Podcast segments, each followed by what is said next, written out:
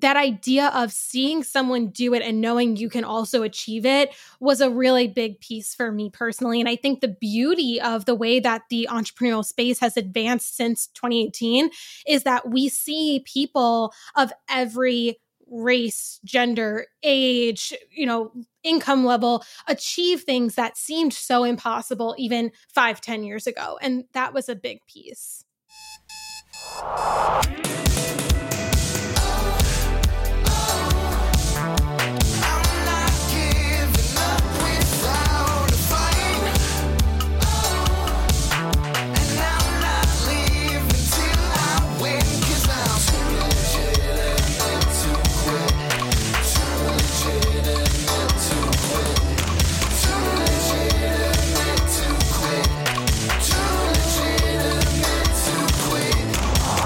Welcome or welcome back to Too Legitimate to Quit. Instantly actionable small business strategies with a pop culture spin.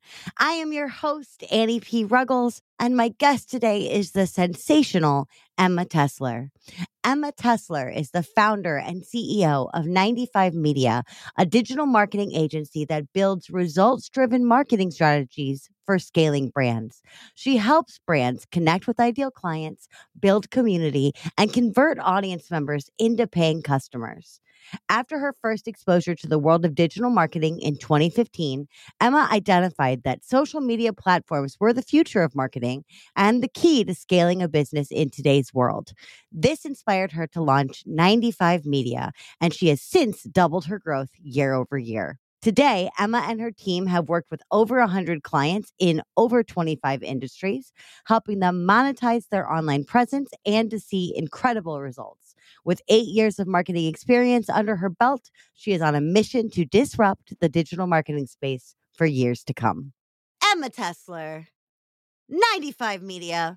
I got a question for you, which is what do small business owners need to focus on this week? You know, I think every small business owner should be focusing on their video content this week because video is, you know, video is not new these days. It is kind of mainstream in all of our lives.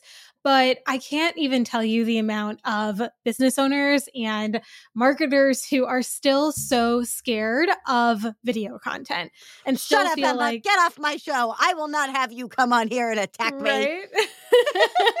Personal attack incoming.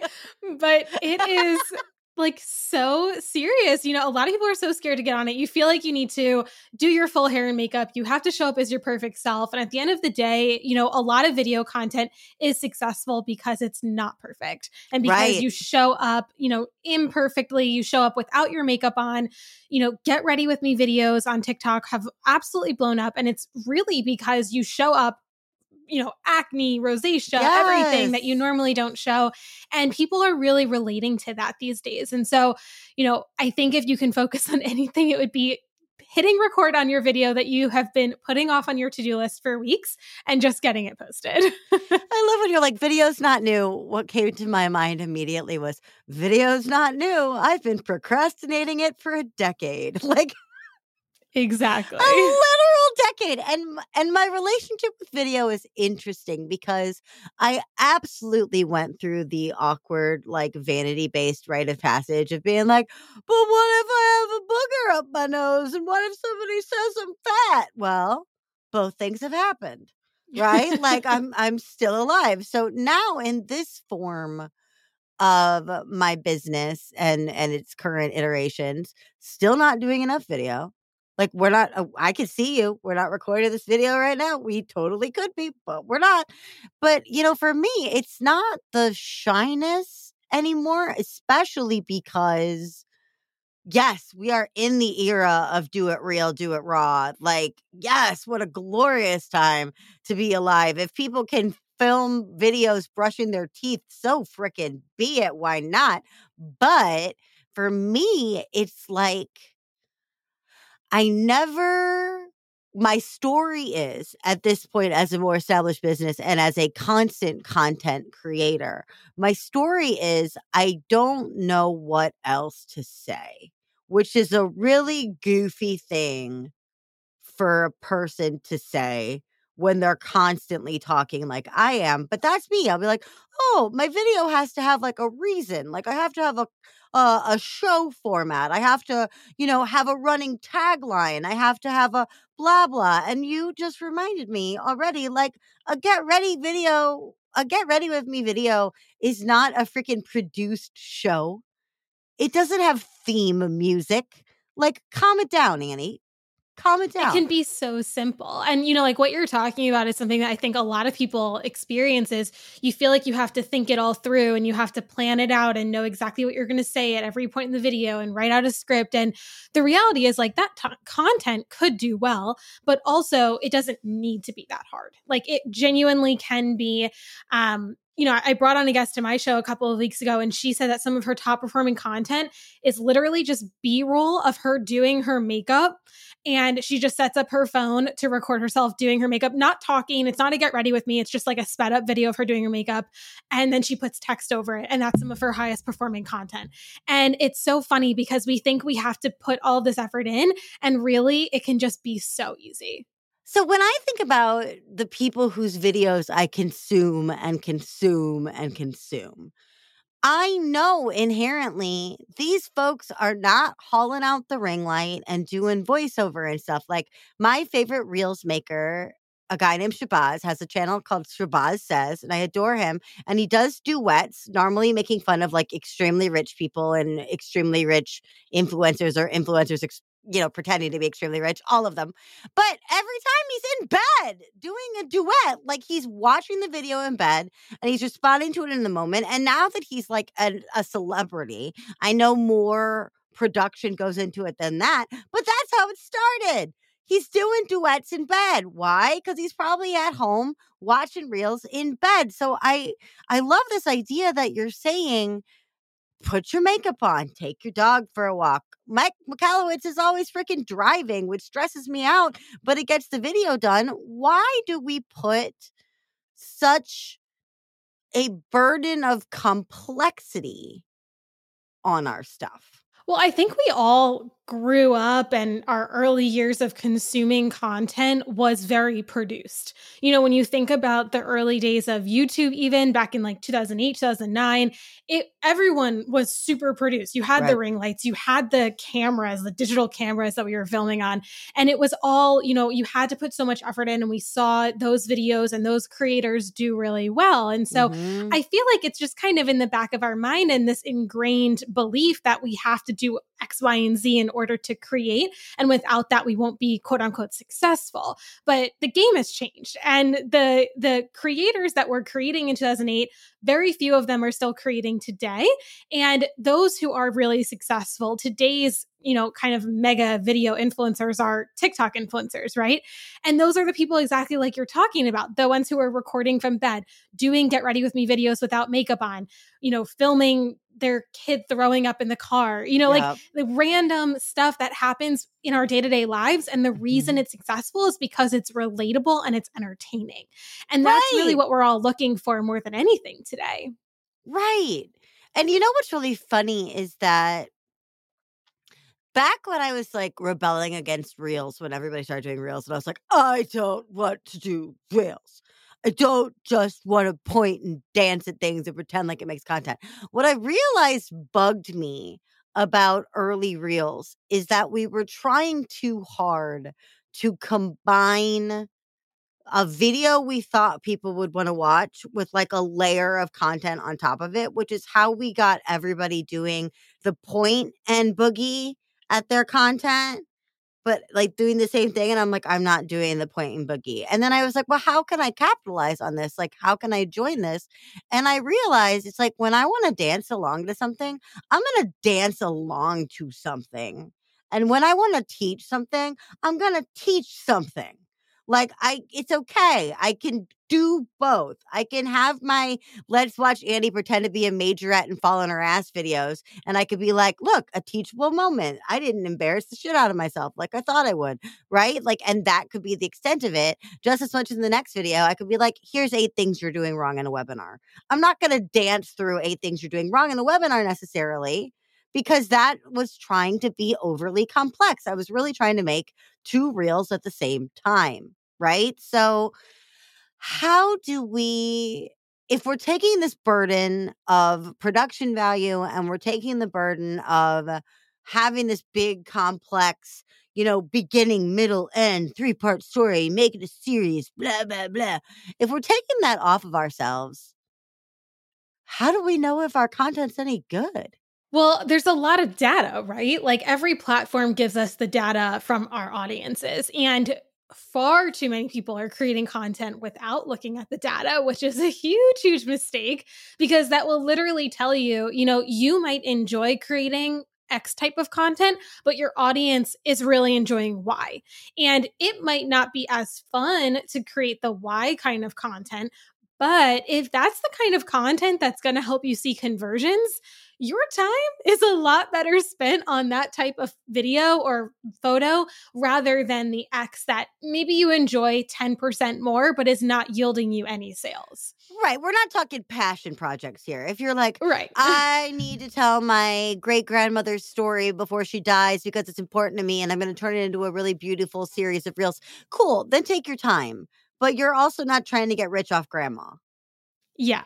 Yeah. And I think there's a big distinction, uh, you know, between does everything you do for your business need to be fun or are you really approaching it like a business yes, yes, and you say yes, you know what i know this isn't like my favorite thing in the world to do but i'm going to do it because it's going to yield me results yes yes and it's cyclical there are times Yeah. you can lean more into fun and times you have to lean more into growth and Mhm. and sometimes growing is fun and sometimes growing is not fun Yeah. right but at quirk works at at my consultancy and i've talked to my dear friend aaron baker who literally wrote the book on this called joyful af the surprising business strategy we're afraid to put first aaron and i both agree it's really important to think about what will be pleasurable at the beginning of a business then you actually have to go out and build the thing so you can't really focus on what's fun as much because you have to be looking at you know your ad spend and your list growth and your retention rate and your blah blah blah and your data and all that and for a lot of people that's not fun or at least not fun yet.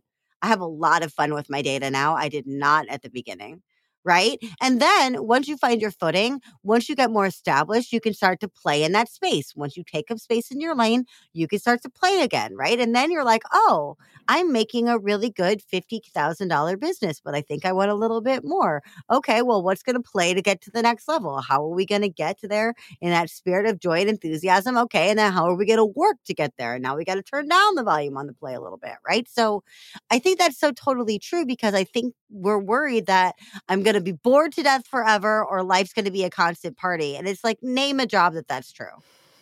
really though right? Like I have Yeah. friends who are wedding DJs who will tell you they literally bring the party for their job and it is not always a party. Yeah, of course. You know, and I think a lot of the times we we start a business because we are really caught up in that passion that we have for it in the beginning and then we get a little surprised by exactly what you just touched on where you have to go through I like to call them like push and pull seasons of you know Mhm. sometimes you're pulling back on the fun to really push the the business analytics and ad spend and things like that and it's not all going to be fun and i it's almost like a little concerning if it is all fun because then you know you wonder like well what am i missing here like i think maybe it should be a little harder than this right? I mean, I have the most fun, I think, at work of anyone I know. And I'm still a freaking workaholic with an autoimmune disease, people. Like, I still gotta like raise my rates and fire bad clients and negotiate with vendors that overcharge me. Like, all that stuff doesn't just go away. yeah I just have a glorious time serving my clients and putting out content. Doesn't mean that, you know, we're recording this on April 6th. Doesn't mean that I'm not like, oh, tax day. Of course I'm like, oh, tax day. I'm a business. Yeah. Well, and that's the thing is if you find joy in the core of what you're doing, the core of your your job of your company, then it does make everything else more fun than if you were, you know, sitting in your cubicle at your old job wishing that you could quit to do exactly what you're doing today. And I like to come back to that, you know, it's like I was so unhappy there because all I wanted to do was what I'm doing today. And so on those hard days where I'm like I don't know if I can do this anymore because yep. it is hella hard. You know, I like to think back and be like, you know what? I did this for a reason. I worked so hard to get to the point where I am today. Like, it, of course, would never be worth it to just throw it away because of one hard day or one hard week, you know? Right. And it's not fixed. We're still going up, up, up, up, up. So, yeah. as such, we're in a hard rut right now. We're in a hard slog right now. Cool to your point, it's only one day that's a hard day, or one week, or one month, and and for those of us who have been doing this for years and years, that is a blip, right? But also at the same point, the when I was really sadly single back in the day, and I would cry to my mom about it, my mom would say, "If I told you that tomorrow you'd meet the love of your life, you wouldn't worry." Mm. Right, and I remember that really distinctly because my mom's point wasn't like, oh, it'll happen. My mom's point was like, you need to act as if it's already happening. Right? Because it was like, you know, today at point of recording is my husband's birthday. It's not like he fell out of the sky when I met him and he had never lived before. Your clients are living their lives right now. They're there. Yeah. The business lessons you're learning right now, you're actively learning right now everything around us, even if it feels like we're stuck, normally the stuff around us is not stuck. And therefore, we don't know what tomorrow brings. So we may as well just do exactly what you said look backwards and say, here's why I'm here. I'm here because I worked hard to be here. I'm here because I chose to be here, which is different than any other career path. Right. Yeah, and so, oh, that's so huge choosing it day after day too. You know, choosing waking up. it and yes. doing that again and again. What does choosing it day after day feel like to you? That's such a good question. I think for me, you know, it's the the dedication to that bigger vision that mm. is like, you know, it was the core of my vision when I was in corporate and I wanted to leave and build this, but then it that vision of course, you know, it changes and it molds year over year and even, you know, like quarter to quarter it changes. So I always come back to that vision and also I look at the team that we've built too, because that's such a shift. And that I've I've always had a team pretty much, but today we have a team of eight. And so it's not just me anymore. You know, it's not just saying, oh, I, I don't really feel like doing this right now. It's like, no, you have like people's lives to support. And right. that's like a lot of pressure, Ugh. but also it kind of motivates me in a way where it's, you know, it's not just you, like you have to think bigger than you. And that is all related back to the what is the business vision and what are we really working towards at the end of the day. So that choice to wake up earlier than I really should be and work later than I should be to get closer to that vision, I think is something that really impacts my my choice to say, okay, we're going to do this day after day, year after year. yes, and you can catch yourself when you're overworking and slipping that's not attached to vision. Right? Mm-hmm. Like the first quarter of this year, thankfully not the whole quarter. Let's say the first month and a half of this year, I just started taking on all this work, just nom nom nom nom nom nom nom nom nom. But it wasn't in line with my vision. Mm-hmm. And so I'm like, oh, I'm exhausted. And there are times where exhaustion is necessary. And there are times where exhaustion is workaholism. And I looked at it, and the difference is vision. Am I doing mm. this toward my vision or am I doing this because I need to keep working? And I'm like, I don't need to keep working. I have That's plenty of work. Point. You know what I mean? Yeah. Like I don't need this. And then also, I just want to normalize the fact for our listeners out there that a team of eight is a humongous company for people like us. Right. And I feel like when you go to business networking or you fill out a form or something, they're like, what's the total size of your company? And for a really long time, you check a box that says zero to 2 mm-hmm. Right. And then most boxes I see are zero to 10 they kind of lump it all in one. They lump it all in, and you're like, girl, what? Like, yeah. You know, oh, I, uh, you're a small business because you have under 500 employees. Yo, right? Making a leap to having your first hire, your second hire, your third hire, each one of those is a leap. And a team of eight I mean, that may as well be a football team. Like it's huge, right? It's it's an empire. It's an it's a bus full of people, and I think we look at that too because now they're part of the vision. You start the vision solo, but then you share the vision.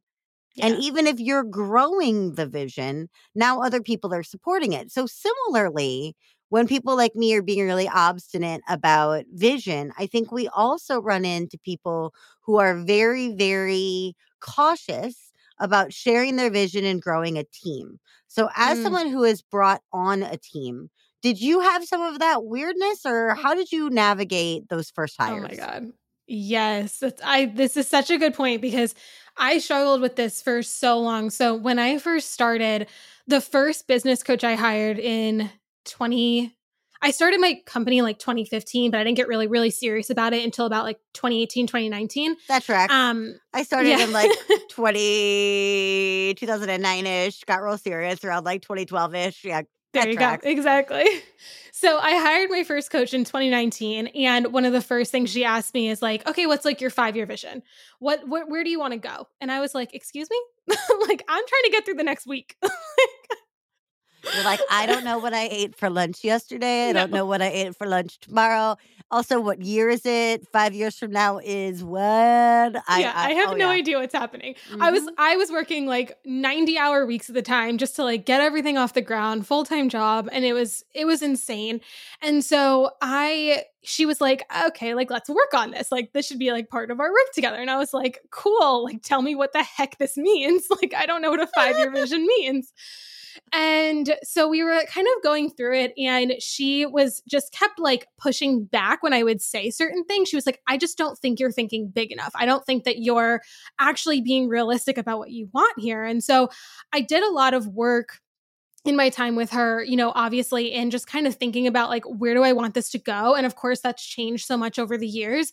But what I realized through that experience was that I was in a period of my life where I was actually, it wasn't that I didn't know where I wanted to go. It was that I was scared to actually say it because if I didn't achieve it, I thought that would be like mega failure. Yeah. So I didn't want to set the vision because what if I didn't hit the goals? What if I didn't hit where I wanted to go in the next two, three, five years? Right.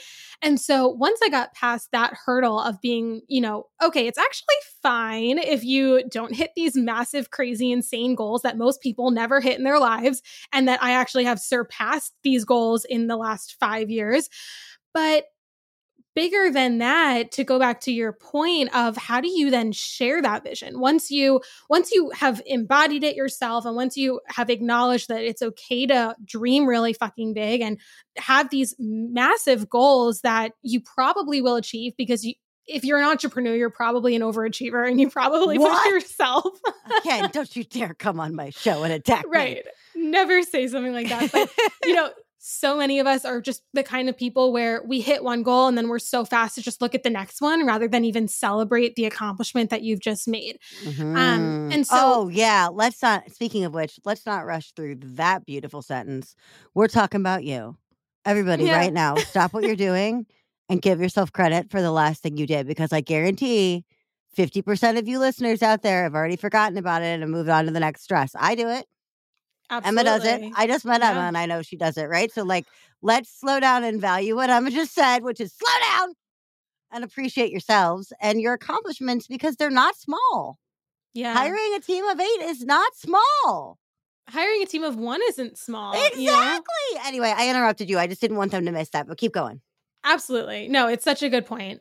But then how do you share the vision with your team, right? So now you've taken that step and you've hired a team. And that was another huge hurdle I personally had to cross because I was scared to even share, like, where do I want this company to go? What are our financial goals year to year? Where, what kind of services do we want to add on to our, uh, you know, suite and everything like that? And I, in full transparency, I only started sharing that two years ago with my team Mhm. because I was so scared to even like release it a little bit.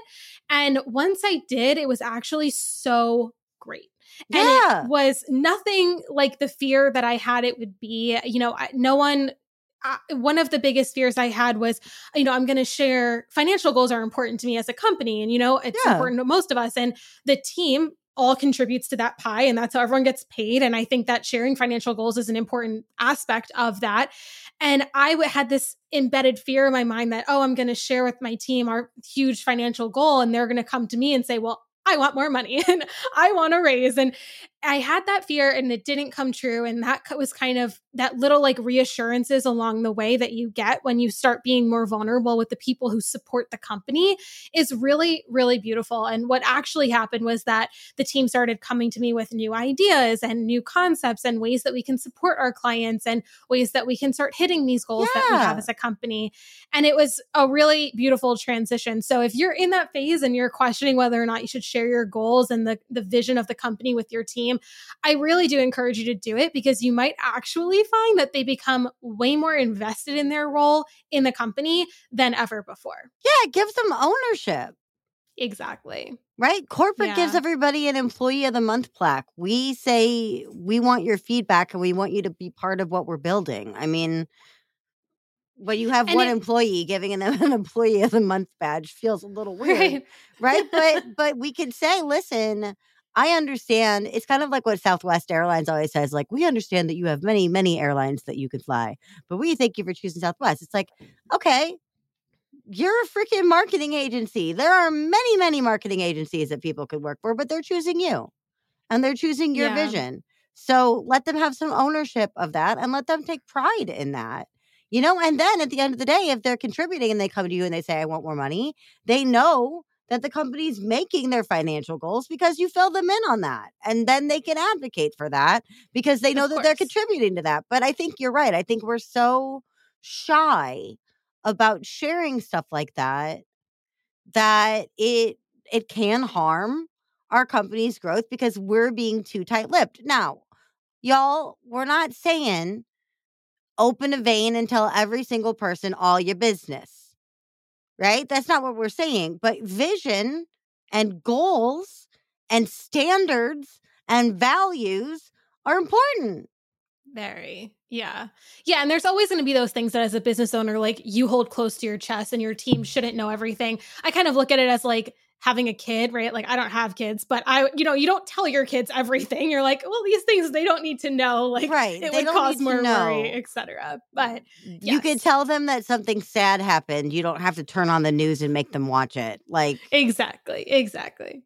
Right. I mean, it's a need to know thing, right? But I think it's so interesting because you were talking about vision and and you brought up when your first coach asked you about your five year vision. Um, all of my coaches know I notoriously suck at vision because I've spent so much of my life a strategist that the second I let myself think bigger, I immediately unintentionally but immediately go well wait hold on how would i do that? What would i have to charge for that? How would i monetize that? Well hold on would that poach other client? Like i immediately get into not even strategizing but like debunking the vision like okay that's not going to happen because da da da da da da and da da da da and then or sometimes i just immediately go into the rabbit hole of strategy for like strategy there's a new word strategy for the positive, right? Where I'm like, yes, that's it. Okay, let me pull this out and let me do math and let me get a domain name and blah, blah, blah, off to the races, right? So it's like, but even so, that's not vision, that's work.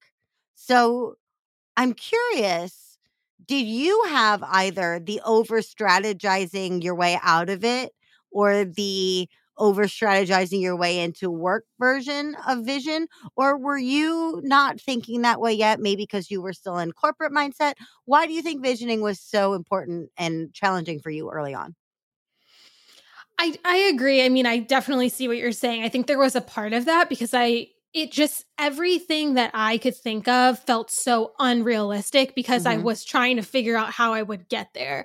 And so, you know, at the time, like I, you know i was looking at my first six figure year and i was like how in the world am i going to make six figures? I don't make six figures in corporate. I was like 22 i was like i don't yeah.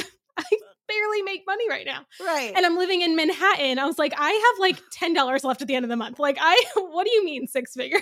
You're like i'm already sleeping in a closet. They're going to make me sleep with the broom. Like yeah yeah.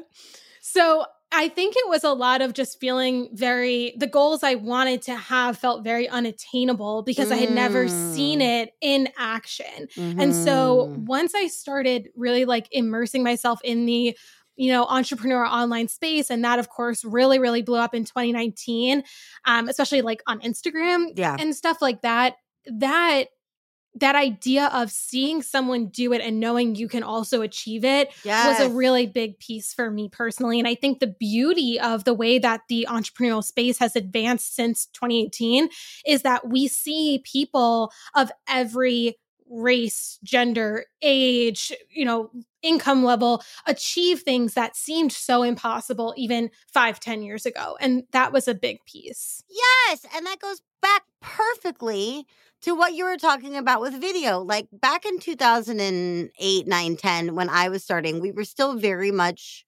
in early guru culture, right? Yeah. So we had, we didn't even have Mel Robbins or Brene yet. We had Tony Robbins. We had the other Robbins. We had Tony Robbins. We had some big time motivational speakers. And we were all still really reading Napoleon Hill, Think or Be, Grow Rich, or Think and Grow Rich, and maybe one business book. Maybe we were all reading Who Moved My Cheese, right? Like it's not that the other things weren't out there, but it was not like all of this at all. And so it used to be, I'm going to be like the shiny, glossy person I see on the stage. We didn't even have TED Talks to aspire to really back then, right? It wasn't like, oh, I want to be the guy on the TED stage. It's like, I want to be the guy standing next to Tony Robbins. That's what we had to model. Or I want to be one of the thought leaders on Oprah. That's what we had to model. That was it. Oprah was still on TV then. What? Like, like on cable TV, not OWN. There was no Cable. own, right? Like Oprah had Oprah back then. So you know, there's this idea of I I have to wait until I'm ready to be on stage with Tony Robbins or interviewed by Oprah or blah blah blah. And when I do, I gotta show up in a Versace suit and Manolos and freaking kill it. And it's like, whoa, whoa, whoa, whoa, whoa, whoa, whoa. The point you just made, we're watching people, all genders, all creeds, all ages, all abilities do this shit. Think about when you're watching uh dance craze and suddenly you're seeing it with amputees and multiple generations and little kids in a cancer ward in a hospital and football players and you're like we are all living this experience which is why something like a dance challenge is so appealing. We're saying we're in this together we're doing this together. Look what we can all do right? And the same thing with like all the weight loss and fitness inspo my fitness journey type things where you're like, look, watch one of my favorite things to do just because I love watching them strut. They're like, watch me strut my way from 400 to 300 pounds. And I'm like, yes, I'll watch that. I'll watch that Mm. all day. Get out here, right? Because it's like, look at her go. Look at you go. Business content can be the exact same way. We don't have to be Tony Robbins. We can sit there and we can be real. And to your point, that's what they want from us. They want modeling of like, oh my God, that girl who cannot get her teeth to whiten no matter what she does is running a multi six figure business and can help me grow mine. Like, okay. Yeah.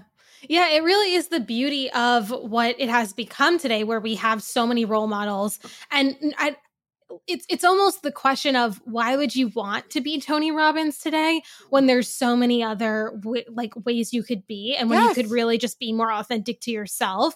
But Yes. it is it is so incredible to have experienced the change in this space over the past Mhm. five years even it, Yep. it has completely transformed and so for the people who are kind of entering it today it's a totally different landscape than you or i really started and especially you i mean you started a long time before i did and it is so much more encouraging and i think there's just so much more opportunity out there now too because with tiktok and with you know Lemon8 is coming onto the scene now and Mhm. shorts and reels. eh, There's just so many things that you can do. So it's really all about like finding where your sweet spot is, find the content that Mhm. really hits with your audience, and just go all in on it because Yes. something is going to work and you're going to be showing up as you, and your audience is going to love it because And of that. that's where the play comes in. Right? Mhm. Like let the data ground the work. But in the meantime, if you don't know what people want to hear from you, then just get out there, film your life, and start having fun. And I need to take that advice more than anyone. Yeah. All right, let's talk Netflix. Let's talk goofiness. So, putting yourself out there, hiring, showing a vision, bringing together a team. I mean, I all of that already. It's so clear, but I want to hear it from you. Uh sharing a vision with someone, growing it, being on video, how, letting people see you. What does any of that have to do with Love is Blind? Love is blind. I mean, it has everything to do with it, right? Like, what's so funny to me is that, you know, like reality TV started by or with people who are just looking to achieve a goal, right? So right. the first season of Love is Blind, people go on and it's really just because they wanted to actually find love and find someone and it wasn't based on how that person looked. Today, I mean, we're all very aware of the fact that people go on reality shows to become insta famous or TikTok famous or whatever right. it is. And it's very funny that people who are typically a little vain because they're all about, you know, recording themselves go on this show and are looking for quote unquote love with right. someone that they can't see until they get engaged with.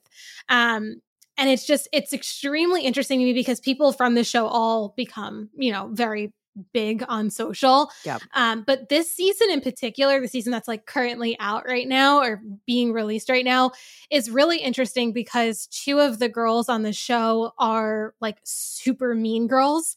And Ooh. I think all of our tolerances are just so low for mean girl behavior. And um, they have both now obviously made social media apologies and talked about this behavior, but it's like, why you knew, you knew what you were doing when you were on it. Right. And then you knew this was going to reflect on your performance and like your the the way people react to you on social. Yes. So it's it's a weird a weird season for sure. Also like weird flex. Like I'm going to have someone weird fall in love with me by being a total bitch. Like yeah. The 80s it's called. Rough. They kind of want their gimmick back. Like wh- what? Yeah, it was it was rough to watch. And you're right, we don't have a high tolerance for mean girl culture unless those mean girls are really rich. Like we don't want to see mm. basic mean girls. If I'm going to see a mean girl, I need them to be a real housewife or Kardashian rich and even so my tolerance is not what it was. Yeah, exactly. And these right? girls were not that. no, and it's like no, you're just a bitch. Mm. Like you're just a bitch. Yeah. And I feel that way. That shows up in on the online landscape too. Like not all people are your people. And personal development for being a personal development thing and and marketing for making everybody feel shiny. Look, y'all, we got some bitches in this industry. And it's okay.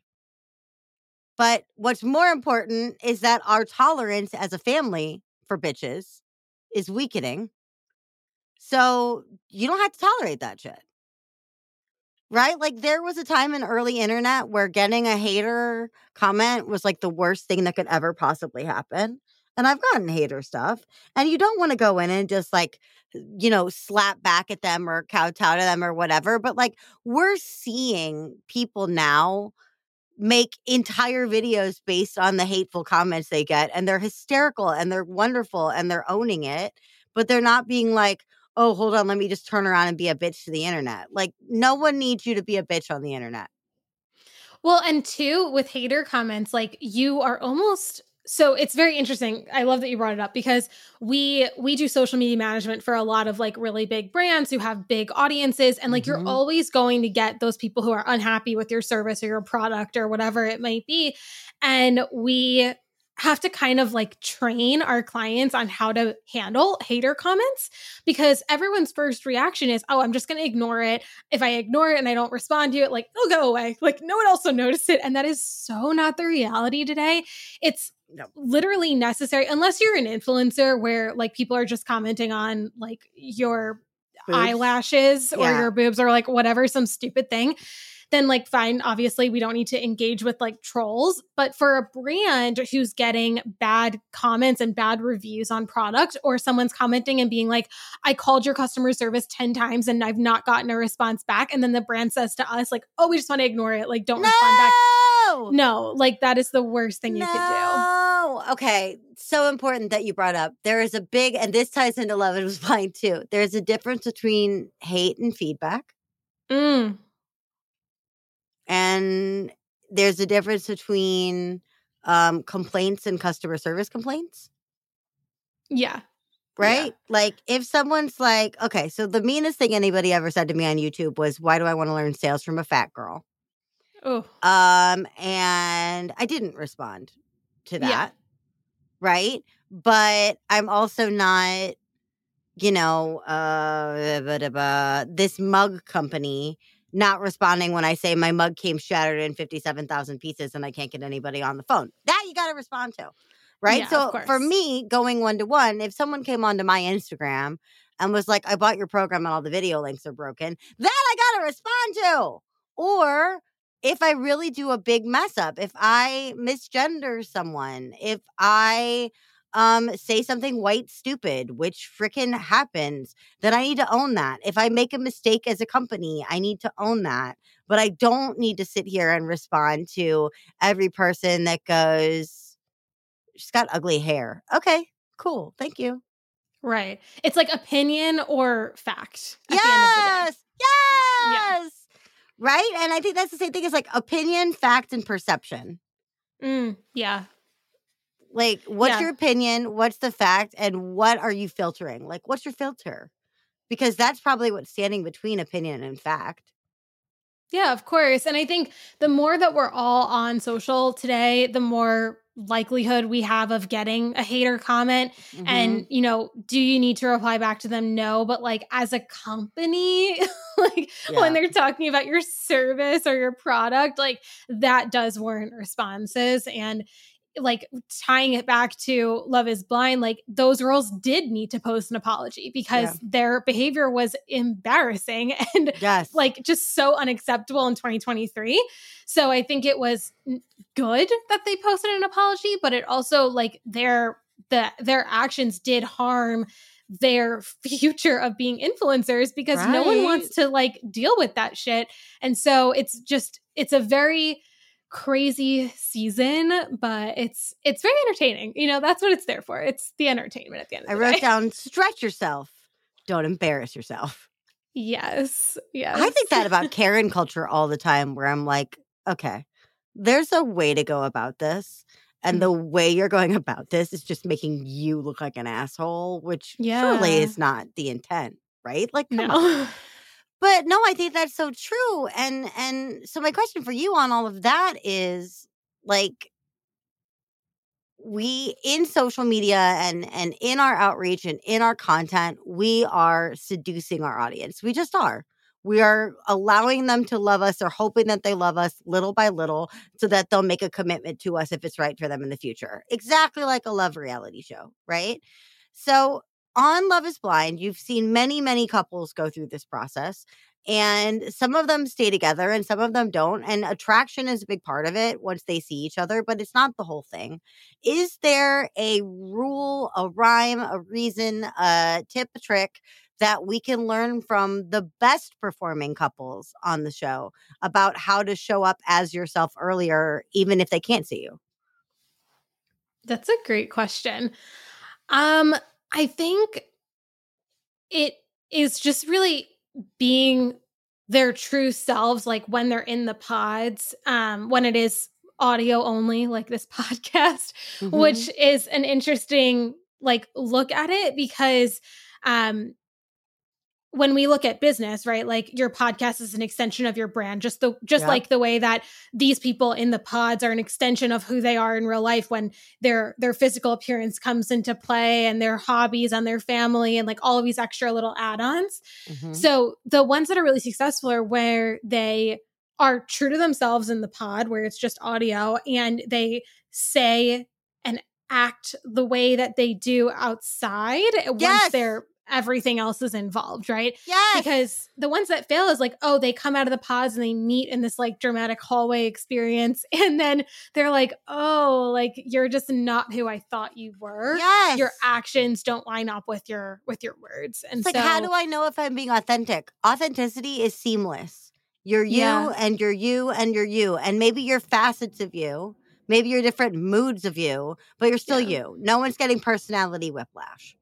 Exactly. And that's exactly it. Like we always say to to brands that we're working with, right? Like if someone were to meet the version of you in the video that you push out to Instagram and then they see you in real life, like are they meeting the same person? Yeah.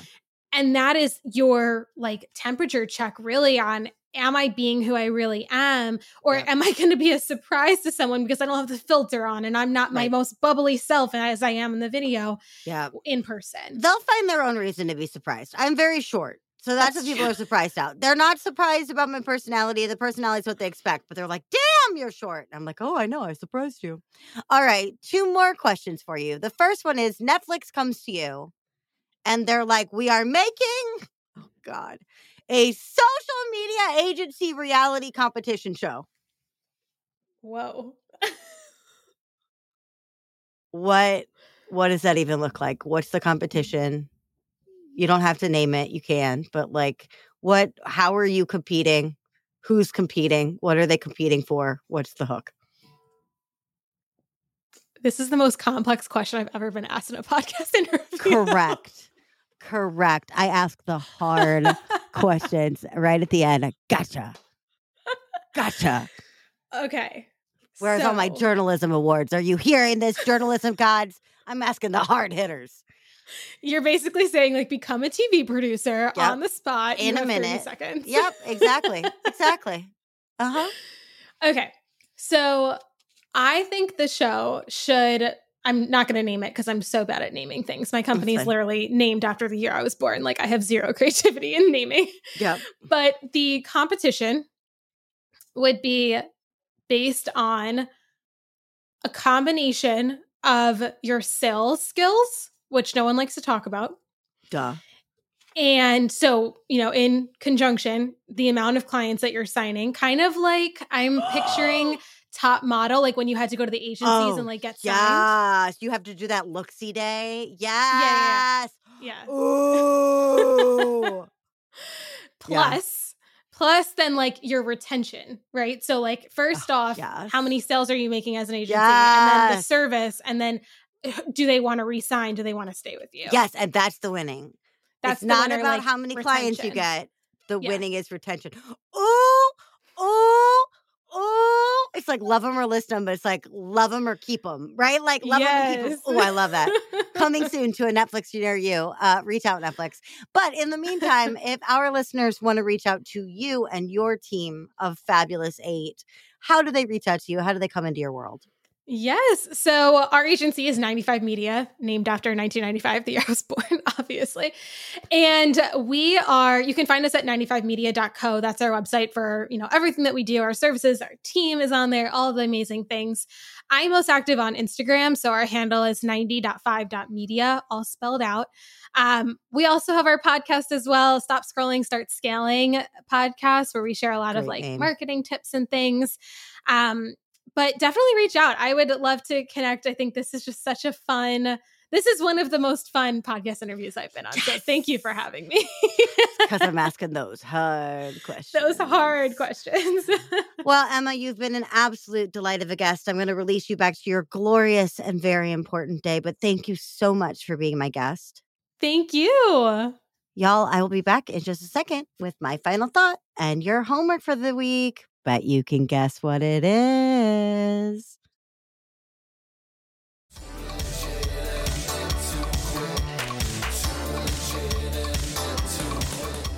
Well, hey there. All right. So lately, I've been thinking so much about who is for you and who isn't for you. And I've been thinking a lot about reality TV. You kind of either love it or hate it. And sometimes it comes down to the show. Like, I really can't handle Big Brother. It makes me anxious, but Love After Lockup is for some reason okay. We all have our own taste. And so today, your homework is to get repellent. Now, I know that that sounds crazy, and I certainly don't mean it in a reality TV way. You don't have to be mean or scream or shout or booger cry or destroy your own life publicly. No, no, no. None of that. But if we aren't being clear enough on who isn't for us, we're sending out too lukewarm of a message to the people that are for us. So today, I implore you if there is a cause that is important to you, put it on your website. If there's a factor that's a big part of your life, a facet of your personality that you feel isn't incorporated, bring that into your personal brand. Put it in your work. Are you writing your copy like you? Are you talking about the emotional world that you were in when you were in their exact position? Are you using their words reflected back to them so when they come to your website, you feel seen? Maybe love is blind, but websites are certainly not. So let's make sure our online presence is consistent, compelling, and yes, repellent. Can't wait to be back next week with another take on Love is Blind. Until then, go make money.